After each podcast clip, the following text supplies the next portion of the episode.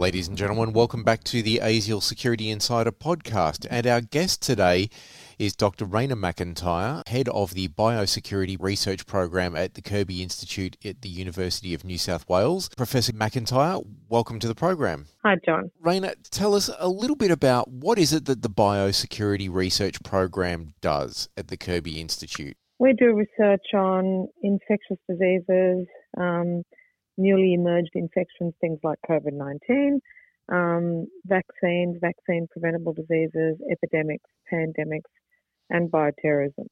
Sure.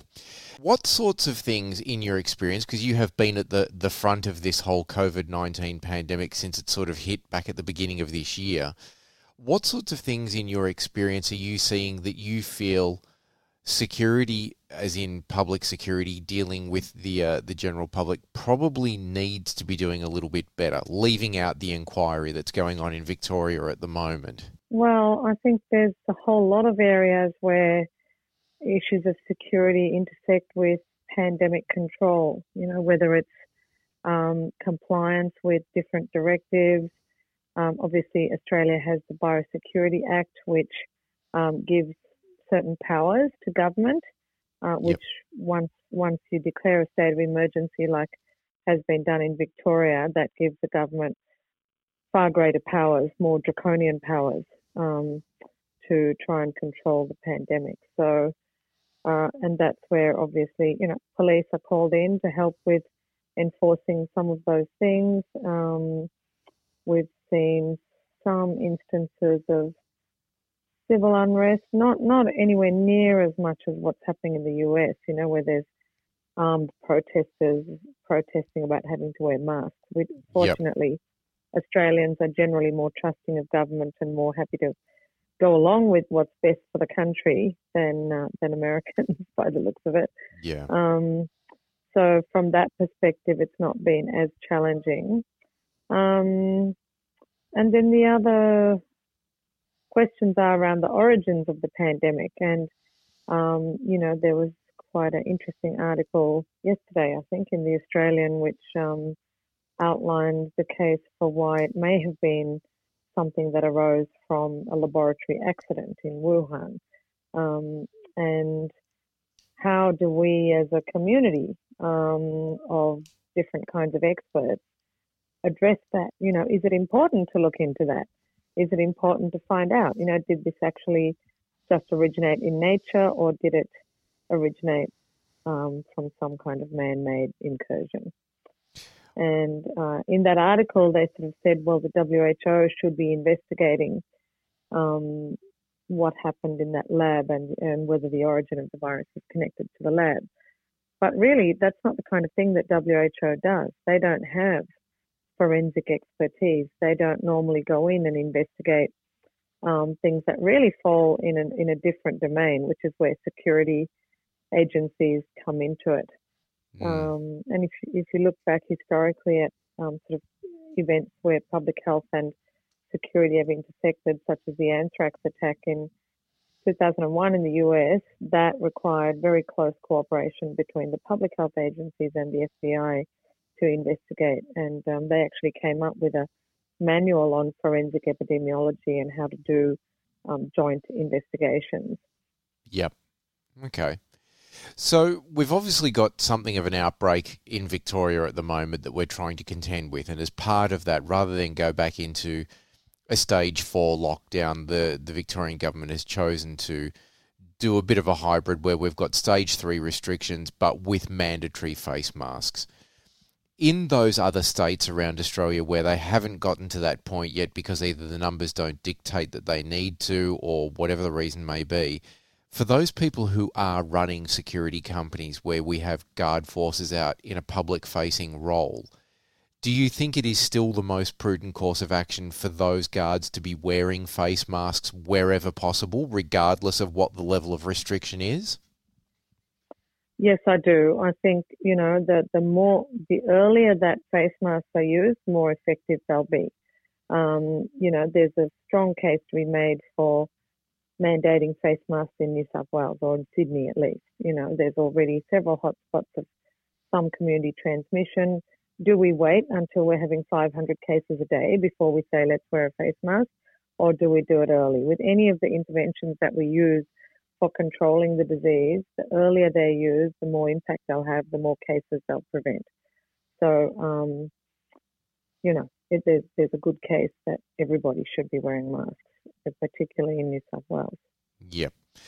Based on your expertise and your experience and what's happened in Victoria and what seems to be happening in New South Wales at the moment, is it reasonable to believe that until such time as we have potentially a vaccine, that we're going to see these sorts of, you know, outbreaks or mini outbreaks continuing to occur across Australia? And, and if so, why? What can we do to try and minimise that?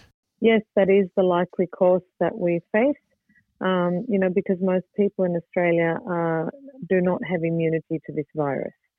So as long as that's the case, uh, and as long as the borders are open, even the smallest little bit, to let Australians return home, which is currently sort of the situation, uh, there will always be that risk that um, infection will come into a community, whether it's in, in any state, um, and then set off an epidemic. The risk is the highest for New South Wales and Victoria because the greatest number of international arrivals come into those two states.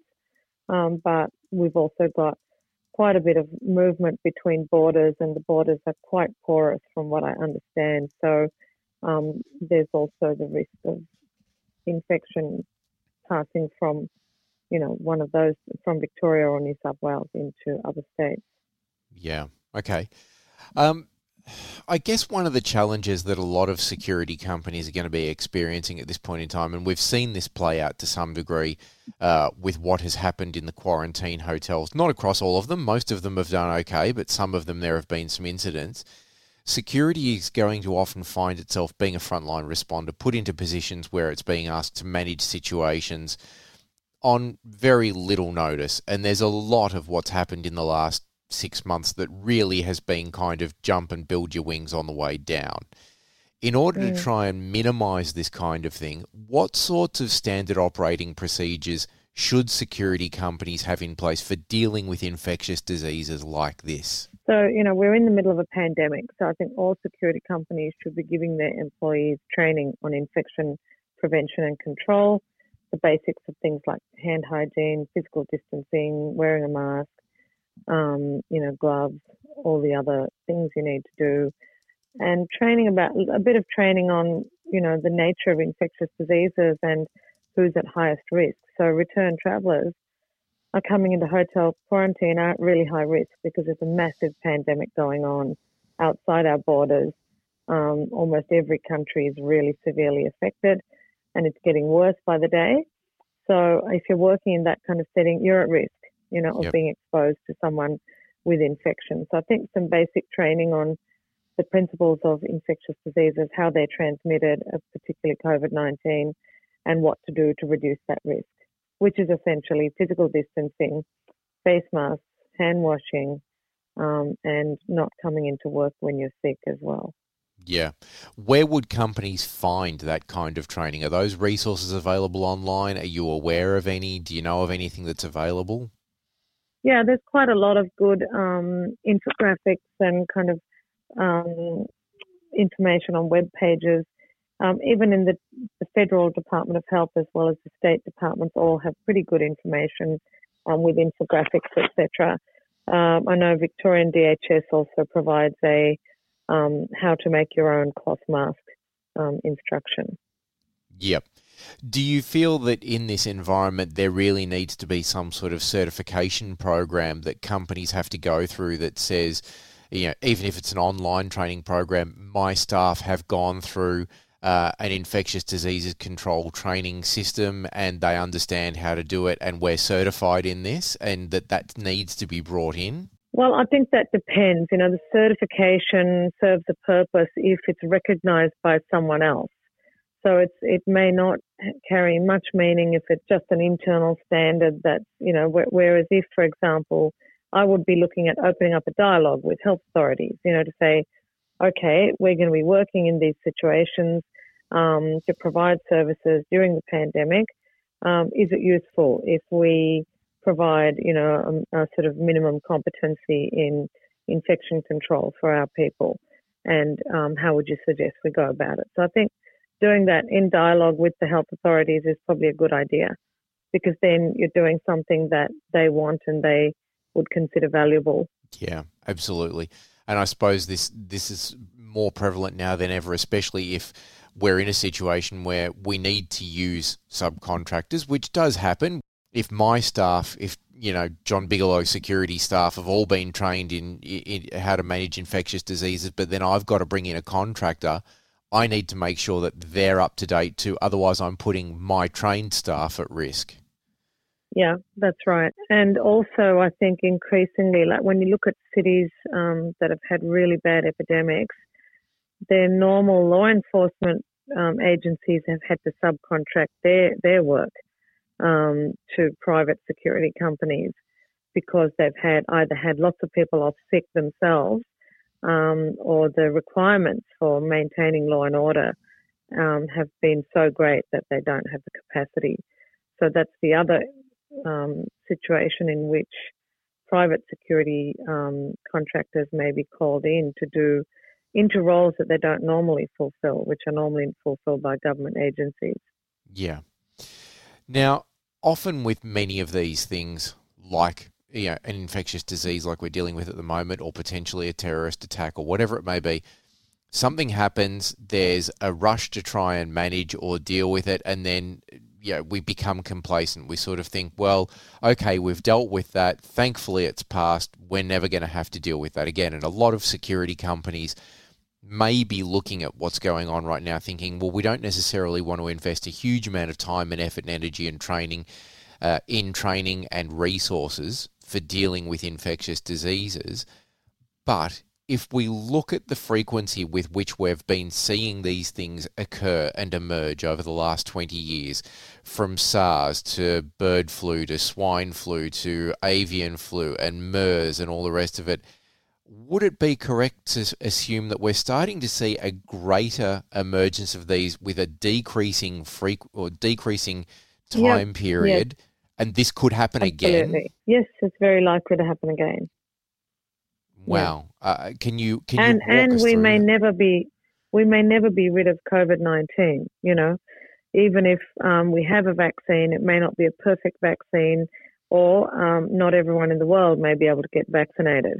So it might be a situation like, you know, um, with smallpox, for example. You know, I, I mean, I don't think COVID 19 can be eradicated, but with smallpox, there was a period of about 100 years since the vaccine came in before it was finally eradicated um, because there were just so many hotspots in the world where they couldn't vaccinate people. And I think it's very likely we'll have a world like that into the medium term where we're living with this virus. And there's always the risk that somebody could get infected. Um, and yes, you know, the rate of um, serious emerging infections causing epidemics around the world has increased. It's increased quite a lot in the last 10 years. You have to ask the question why as well. Yeah, why why is that? Well, you know, people speculate that it's um, driven by things like climate change and changes in agricultural and forestry practices and um, farming practices, etc. Um, but I, I'm not sure that the rate of change of those things has been as rapid as what we're seeing with the emergence of new viruses. Okay.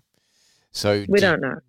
Okay, so it's hard to sort of put a finger on why we're seeing an increase in these, but we are the, the statistics show we are definitely seeing an increase.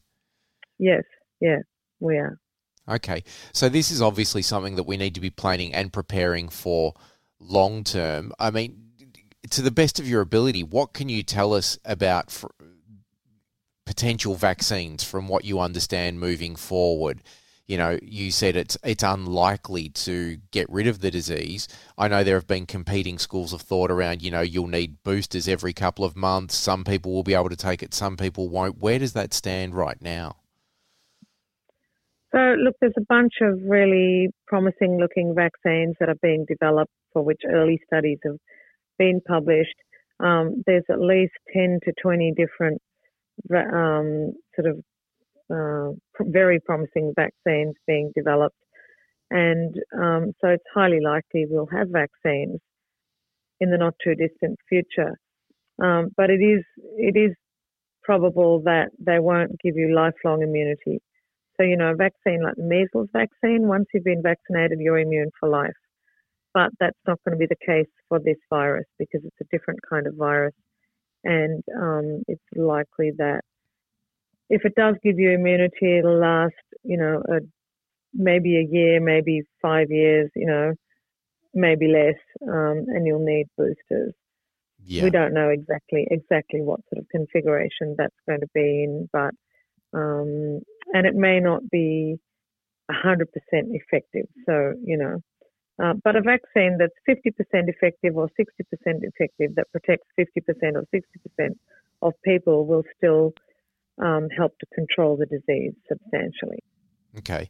And I mean, COVID is one of, or COVID 19 is one of a, a, range of different COVID strains that we have seen over the years. So is it likely that we're going to see other COVID strains emerge against which that vaccine may not have any efficacy? Um, it's possible. Um, it's always possible. But the coronaviruses are not, they, they don't mutate as much as, say, influenza. So if it was an influenza pandemic, yes, definitely. Um, this virus is more stable. So um, hopefully, you know, once there's uh, a vaccine, it'll be reasonably effective, even if there are mutations in the virus. So, with regard to companies preparing for this sort of thing moving forward, potentially being a, a position that we have to deal with here in Australia for the, uh, the foreseeable future, we've talked a little bit about infectious diseases training um, and obviously having stocks of PPE. Uh, is there anything else you can think of that companies really need to be doing to sort of try and make sure that they're prepared to deal with this and keep their staff safe? Well, I think PPE is the main thing, but obviously you look at the hierarchy of risk controls and um, occupational health and safety, and you know, eliminating the risk is the best thing. So, you know, placing your staff in places where they're not going to be at risk um, is ideal. Um, and then looking at environmental controls that can reduce the risk of exposure to staff. Um, but sometimes those things won't be in your control, and particularly if um, private security companies are managing hotel quarantine. Um, that is a high risk situation where there's you know likely to be people who are bringing infection in. Um, but then PPE is kind of the last line of defence. So um, that is an important investment for for companies. Yeah. What about things like, um, you know, in the contracts that a lot of security companies might have? Like, let's say I provide security for a retail store uh, or retail chain, and I have uh, security guards facing the public every day is it reasonable to expect that some security companies might want to write into their contracts with those people, my staff need to wear PPE and you can't tell them not to? Because there may be situations where a retailer's like, or anyone, you know, adopts a position of, can you maybe ask your staff not to wear that because it looks intimidating and it scares the public and maybe reminds them all that we're in a, an unsafe environment? Yes, I think it'd be very sensible to have that in the contract you know, ultimately your your primary obligation is for the work health and safety of your staff. Yeah. Okay. So my final question, just to finish up, what do you think the next few months look like for Australia? Well, it's looking very challenging. You know, um, there's no easy road ahead. There's no quick fix. There's no magic solutions. You know, we are living with this virus, and it's going to continue to be difficult. Um, until the time when we have a reasonably good vaccine and enough of it for everyone. Yeah. Realistically, in to I understand that this is kind of how long's a piece of string, but to the best of your ability to estimate, how long do you think that might potentially be? Realistically, it'll, it'll be hopefully sometime next year. You never know; it may be this year, but I, I think that's unlikely well, I imagine even once they've got a, a, vaccine that potentially works, it's going to take some months to roll it out and get it through the populations of all the different countries. That's right, and there's also a limit a limit to the rate of production of the vaccine. There's you know seven billion people in the world, and um, probably the US will buy up everything that's available immediately, and uh, you know everyone else will be standing in line. Of course, Australia's got vaccine manufacturing capacity, which puts us at an advantage.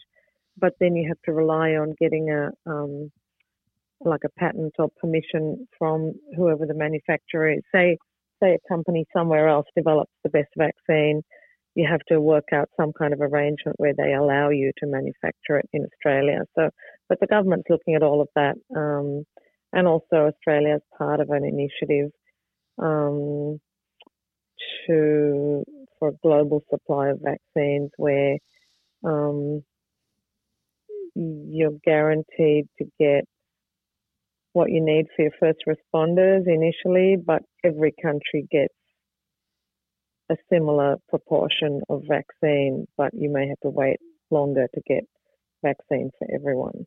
Yeah. So there's a couple of different mechanisms that are in play at the moment. Okay.